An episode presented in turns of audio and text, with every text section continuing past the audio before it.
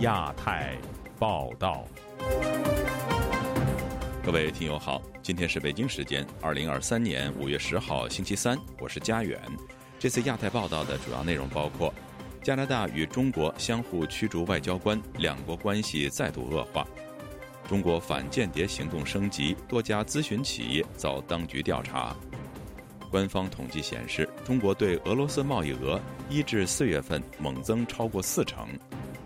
中国首例单身女性冻卵案二审开庭，当事人呼吁尊重生育权利。台湾的总统蔡英文表示，将打造国家级团队应对资讯安全威胁。接下来就请听这次节目的详细内容。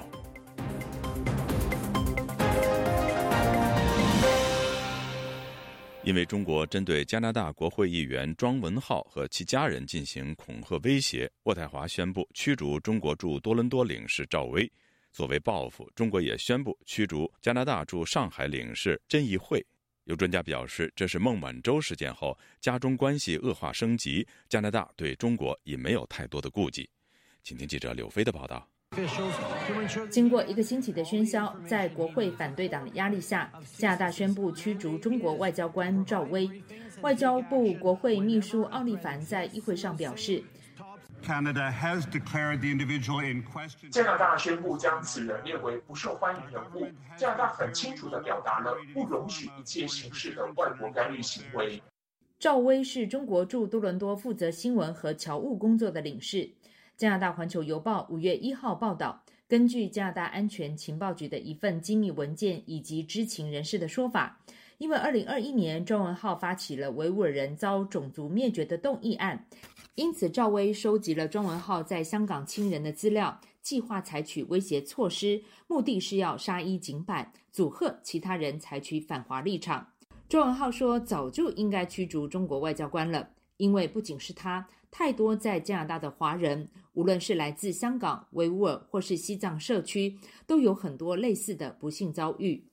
It shouldn't have taken the targeting of 这不应该花那么久的时间。我们很早以前就已经知道，中国利用驻加拿大的外交官对加拿大人和他们在中国的亲人进行威胁。中国对加拿大的决定强烈抗议，外交部周二随即宣布采取反制措施。将加拿大驻上海的领事甄议会列为不受欢迎的人，已经要求在五月十三号前要离开中国。甄议会是在上海领事馆负责政治、经济和公共关系事务。总理特鲁多周二说：“我们知道会有报复行动，但我们不会接受恫吓，而将继续采取一切必要作为，确保加拿大人免于受到外国干扰。”加拿大约克大学副教授沈荣清说：“这是继孟晚舟事件之后最严重的两国外交危机。上一次孟晚舟事件当中，时任中国驻加拿大大使卢沙野曾经出言不逊地批评加拿大是白人至上主义、西方国家自大。渥太华曾一度讨论要不要驱逐卢沙野，最后作罢，而这一次却没有太多犹豫。”这次事件是感觉起来并没有上次人质外交事件严重，但是却达到了驱逐外交官的程度，也就表示说加拿大的政府跟国会对中国态度其实有一些转变，是越来越坚定了。加拿大政府去年底出炉了印太战略，直指中国。今年国会出炉的台湾报告书也不避讳挑动中国的敏感神经。加拿大众议院周一还通过了一项动议，包括政府需要建立外国代理人登记制度，对外国干预加拿大选举要展开公开的调查，要关闭加拿大境内的中国警察站，要驱逐所有卷入渗透干预活动的中国外交官。自由亚洲电台记者柳飞温哥华报道：中国的情报部门正在掀起一场针对境内咨询公司的所谓反间谍运动。苏州市的国家安全机构调查了。凯盛荣英在当地的分公司，详情请听记者古婷的报道。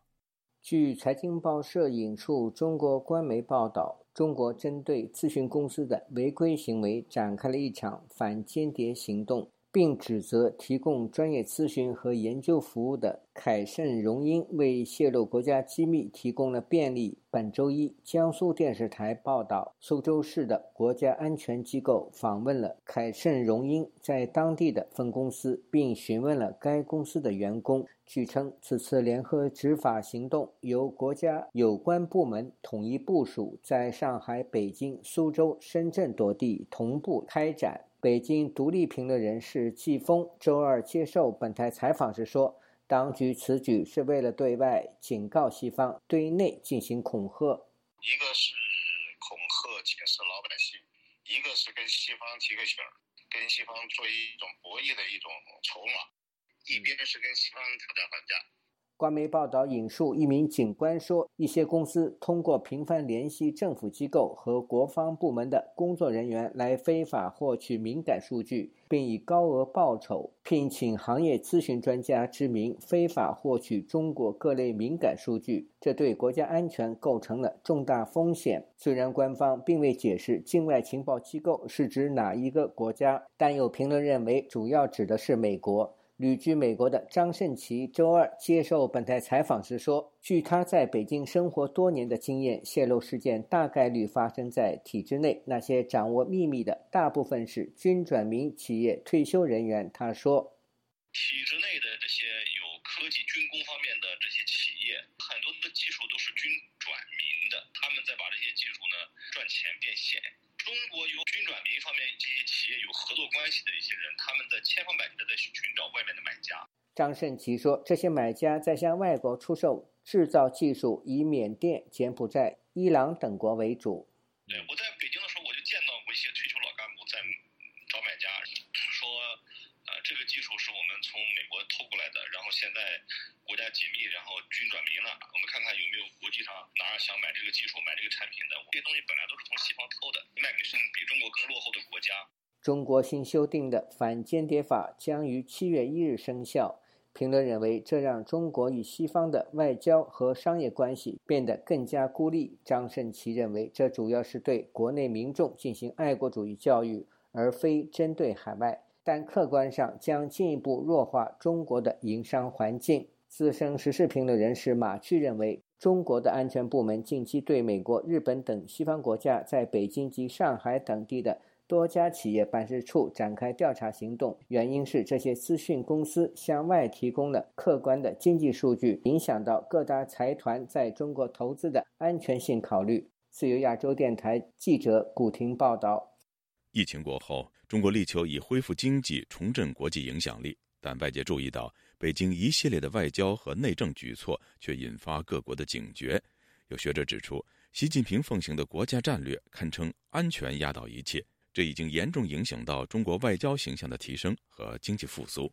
以下是本台记者经纬的报道。路透社日前援引分析人士指出，中国日益关注自身国家安全，并加剧与美国的竞争，这有可能损害中国与世界重新接触的努力，从而转变为与国际社会相孤立的新时代。外界注意到，近几个月来，北京采取了一系列看似矛盾的外交和商业举措，包括试图调停俄乌战争、升级台海紧张局势、扩大反间谍法的适用范围等。报道援引新加坡李光耀公共政策学院副教授吴木鸾指出，中国的严峻现实是，现在安全压倒一切，从经济到外交。他认为，北京当局对安全的压倒性关注，正在损害其外交关系及振兴经济的计划，即使中国试图在俄乌战争中扮演调停角色。旅美中国政治学者王军涛分析说，自习近平上台以来，他的所有举措都在背逆世界潮流。如果不坚持安全压倒一切，甚至以牺牲外交和经济作为代价，习近平的统治地位就会受到威胁。所以，当习近平一定要保护他的独裁的时候呢，他就要把安全呢要压倒这些正常交往的规则。如果允许这种正常交往，他确实就难以维持他的独裁，他的执政地位就要受到威胁。那么，由于没有这种健全的法治，去保护公民正当权，就使得呢安全部门会滥用自己的权利去做一些事情。他还指出，虽然世界各国都有自身的国家安全战略，但中国最大的问题是泛化安全概念，将正常交往行为定性为威胁国家安全，并且滥用执法权。分析人士告诉路透社。中国调停俄乌战争的外交努力是出于与美国竞争的目的。外界认为，中国将其视为一个负面描述美国的机会。同时，中国也试图通过乌克兰问题试探美国协防台湾的决心。美国圣汤马斯大学国际研究讲座教授叶耀元说：“从中国选择拒绝站在主流立场，共同谴责俄罗斯开始，其外交地位就受到国际社会的质疑。”他还说，中国的外交行动其实是与美国的大国竞争，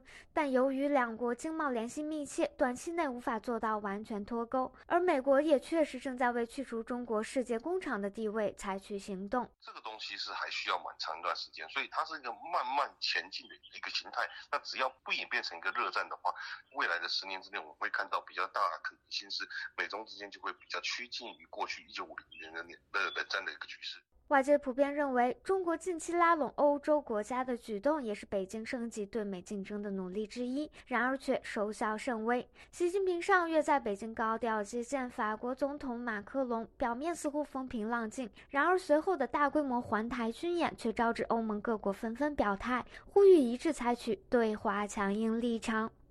自由亚洲电台记者金伟华盛顿报道。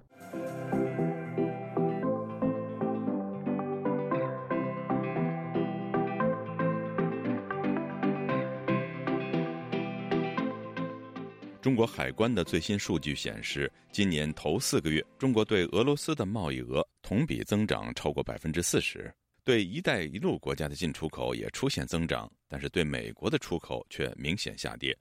以下是记者夏小华发自台北的报道。香港零一报道指出，中国海关总署五月九号发布统计数据显示，今年一到四月，中俄贸易额同比增长百分之四十一，达到七百三十一亿美元。其中，中国对俄国出口增长百分之六十七，中国从俄国进口则增长百分之二十四点八。台湾国防安全研究院副研究员司建宇接受自由亚洲电台采访指出，俄罗斯入侵乌克兰遭到西方国家禁运和制裁，俄罗斯很多东西要跟中国。购买中国成为最大受惠者，也向俄国规避西方制裁的白手套。海关总署另外指出，中国对“一带一路”沿线国家进出口四万亿元人民币，同比增长百分之十六。其中，对哈萨克斯坦等中亚五国以及对沙特阿拉伯等西亚、北非国家进出口分别增长了百分之三十七和百分之九点六。四建宇说：“中国发布的数字有多少真实性，无法证实，因为很多国家还没有公布三四月份的数据。”四建宇表示，中俄进出口数额大幅增加，造成“一带一路”国家相对进出口量增加的原因。中国公布的数据特别凸显“一带一路”沿线国家进出口贸易的提升具有宣传目的。它主要是要表达说，尽管西方国家或者美日韩最近对它做了一些制裁，对一些高科技的禁，可是那个。对中国的影响是不大的，因为中国在“一带一路”上还有亚非欧的一些其他国家的数额，其实这个数量也是很很大的。它不需要依靠美日欧来呃维持它进出口的能力，这个它主要用来做宣传用的，这个是非常明显。司建宇提到，乌俄战争一年多来，俄罗斯公布全国 GDP 没有下降太多，显示西方制裁没有效，而且在疫情期间下降很正常。有人要取代原来跟俄罗斯进出口的那些国家，那中国当然等于取代他们的角色，所以中国对俄罗斯和欧亚大陆进出口数量就特别多。此外，中国在一到四月对美国出口同比跌百分之十四点三，进口跌百分之二。路透社根据数据计算，中美首四个月贸易顺差九百八十五亿美元。司建宇指出，进口下降是美国对中高科技脱钩政策的结果。中国的高科技进口的数量在这几个月都是大幅的下降，因为它买不到东西。只是他买不到高科技产品，所以他在这方面他短缺了呃，应该有两三百亿美元的这个数额。两岸政策协会研究员吴色志接受自由亚洲电台采访分析，中国今年出口势必比去年增长许多，因为过去两年多的风控措施停产停工，那使得许多过去中国内部的相关的一个企业的生产或者是面向国际的订单哈，它必须要。在解除疫情控制之后，哦，将这些订单完成。吴色志强调，许多外国企业对中国的经营市场失去信心，外商的外移也会影响整体进口的需求。自由亚洲电台记者谢小华台北报道。五月九号，中国首例单身女性冻卵案二审在北京市第三中级人民法院开庭，庭审持续两个多小时。法庭之后将以判决书的方式宣判结果。该案当事人表示，希望法官帮助维护生育权，保护单身女性的身体自主。以下是本台记者凯迪的整理报道。综合路透社、台湾中央社等媒体报道，三十五岁的自由撰稿人徐早早是一名未婚女性。在冻卵案中，她向北京妇产医院提起诉讼，认为该院以单身为由而拒绝为她冷冻卵子，侵犯其权利。在中国，由于必须结婚的限制，未婚女性很难获得体外受精和卵子冷冻技术等生育治疗。该案当中，徐早早以院方侵犯一般人格权提告。二零二二年七月二十二号，法院宣布徐早早一审败诉。之后，他选择上诉。徐早早在周二庭审之后接受媒体访问时表示：“人们一直在关注这个案子，这对单身女性来说非常重要。我认为这给了人们一些希望，所以我想继续下去。”徐早早谈到，此案已历经四年，经过体检，他的身体仍然良好，依然适合冻卵。如能获得想要的判决结果，他将立即行动到中国公立医院去冻卵。中国人口在二零二二年首次出现六十一年来的负增长。为因应这一挑战，中国多地开始对生育政策松绑。中国国家卫健委等有关部门在今年三月组织征求专家关于开放单身女性冻卵的意见，这也被视为当局政策松绑的风向标之一。以上是自由亚洲电台记者凯迪华盛顿报道。广东省等多个政府部门近期要求党员干部登记报告个人所在微信群内的账号活动情况，包括发布的图文和视频内容等。详情，请听记者古婷的报道。近期，广东等地的政府部门对互联网聊天工具微信用户进行更为严厉的审查。据境外社交平台推特和微信圈流传的两张图片，一张是中共广东省纪律检查委员会和广东省监察委员会四月份印制的个人微信群备案报告表，其封面是报告人签署、报告人所在单位以及签审人签名和报告日期。东莞某医院员工陈强本周二接受本台采访时说。政府公务员和一些事业单位人员都早就将个人账号进行报备，但这一次是报告朋友圈的微信用户，可能是担心用户向外泄露政府或企业的内部信息。他说：“这很严格呀，现在越来越严了。他们内部肯定有开会这样通知的，但是我们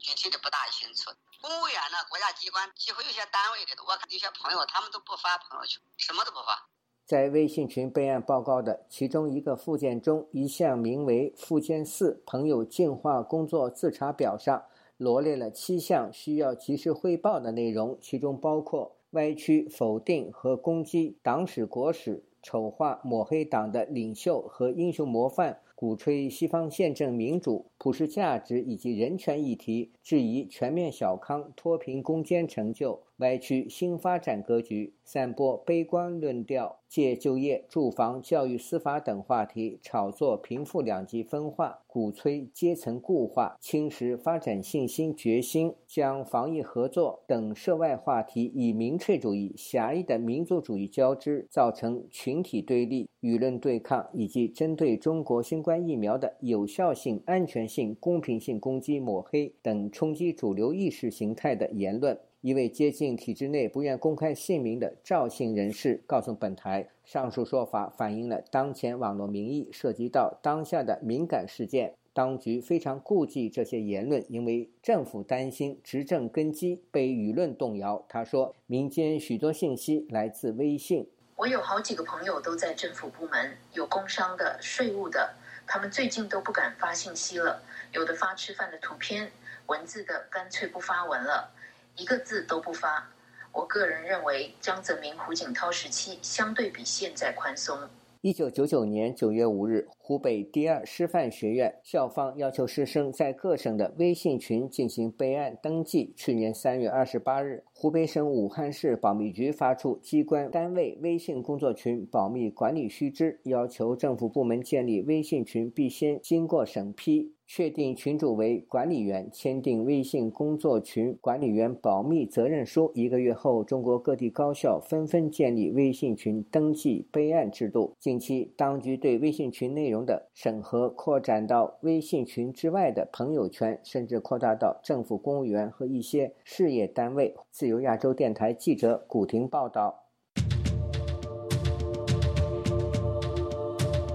本周二，美国前国土安全部部长珍妮特·纳普利塔诺出席台湾资安大会时表示，资安热点转向亚洲，国际伙伴应该相互合作。台湾总统蔡英文则强调，资安即国安，台湾将打造国家级的资安团队，以应对威胁。以下是记者夏小华发自台北的报道。美国、英国、荷兰等十余个国家，超过两百名治安专家以及超过三百个治安参展品牌的台湾治安大会九号在台北登场。蔡英文总统出席开幕典礼时候指出，台湾治安大会设立九年，已经成为亚太地区最具指标的治安盛事。蔡英文说：“我们积极推动治安及国安的战略，并且进阶到二点零，这当中有一些具体的成果。”像是我们完成了《直通安全管理法》的立法工作，我们也成立了直通安全署。就在今年的二月，国家直通安全研究院也已经成立了。我们会以国家级的治安团队来确保数位国土的安全，而且要深化国际合作，建构国内外的治安联防体系。蔡英文强调，治安好，台湾产业才会更好。面对无所不在的治安挑战，需要不断强化应变能力和管理机制。The world is pivoting toward Asia generally.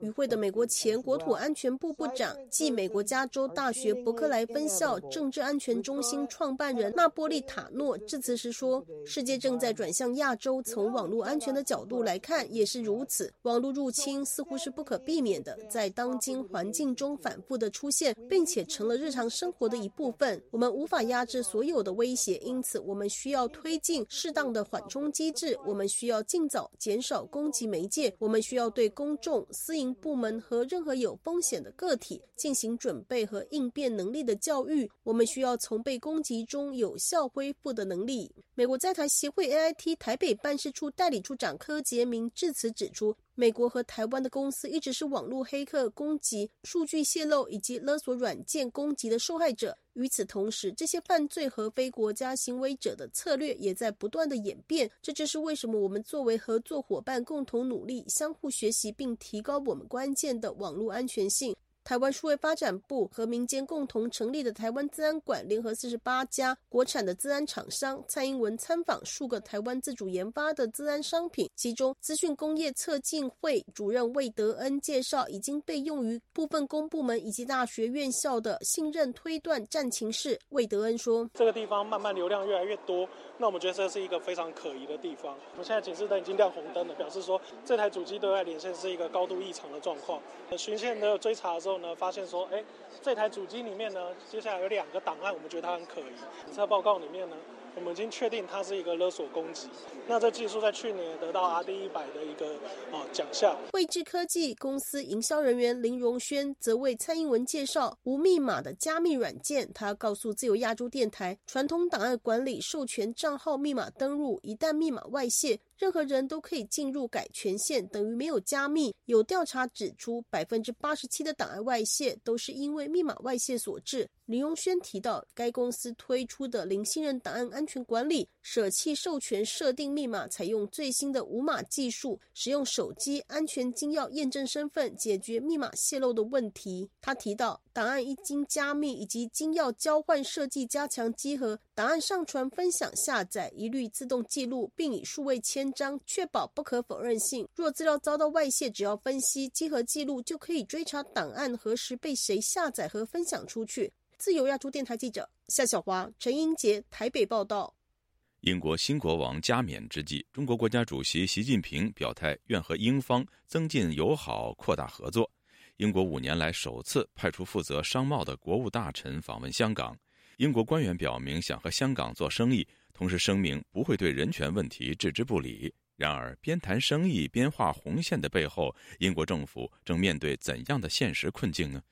请听，本台记者吕希发自伦敦的报道。在访问香港的短短两天之内，英国商业以及贸易国务大臣约翰逊不断在推特上刷行程，贴出他参观香港数码港以及和香港财经事务及库务局局长许正宇会面的照片。上一次有英国国务大臣访问香港，已经是一八年。在这五年之间，北京铁腕打压香港反送中运动，强推港区国安法，被英国政府狠批失伪中英联合声明，使英。港以及英中关系进一步恶化。总部设于伦敦的人权组织香港监察创办人罗杰斯批评，这不是英国官员访问香港的好时机。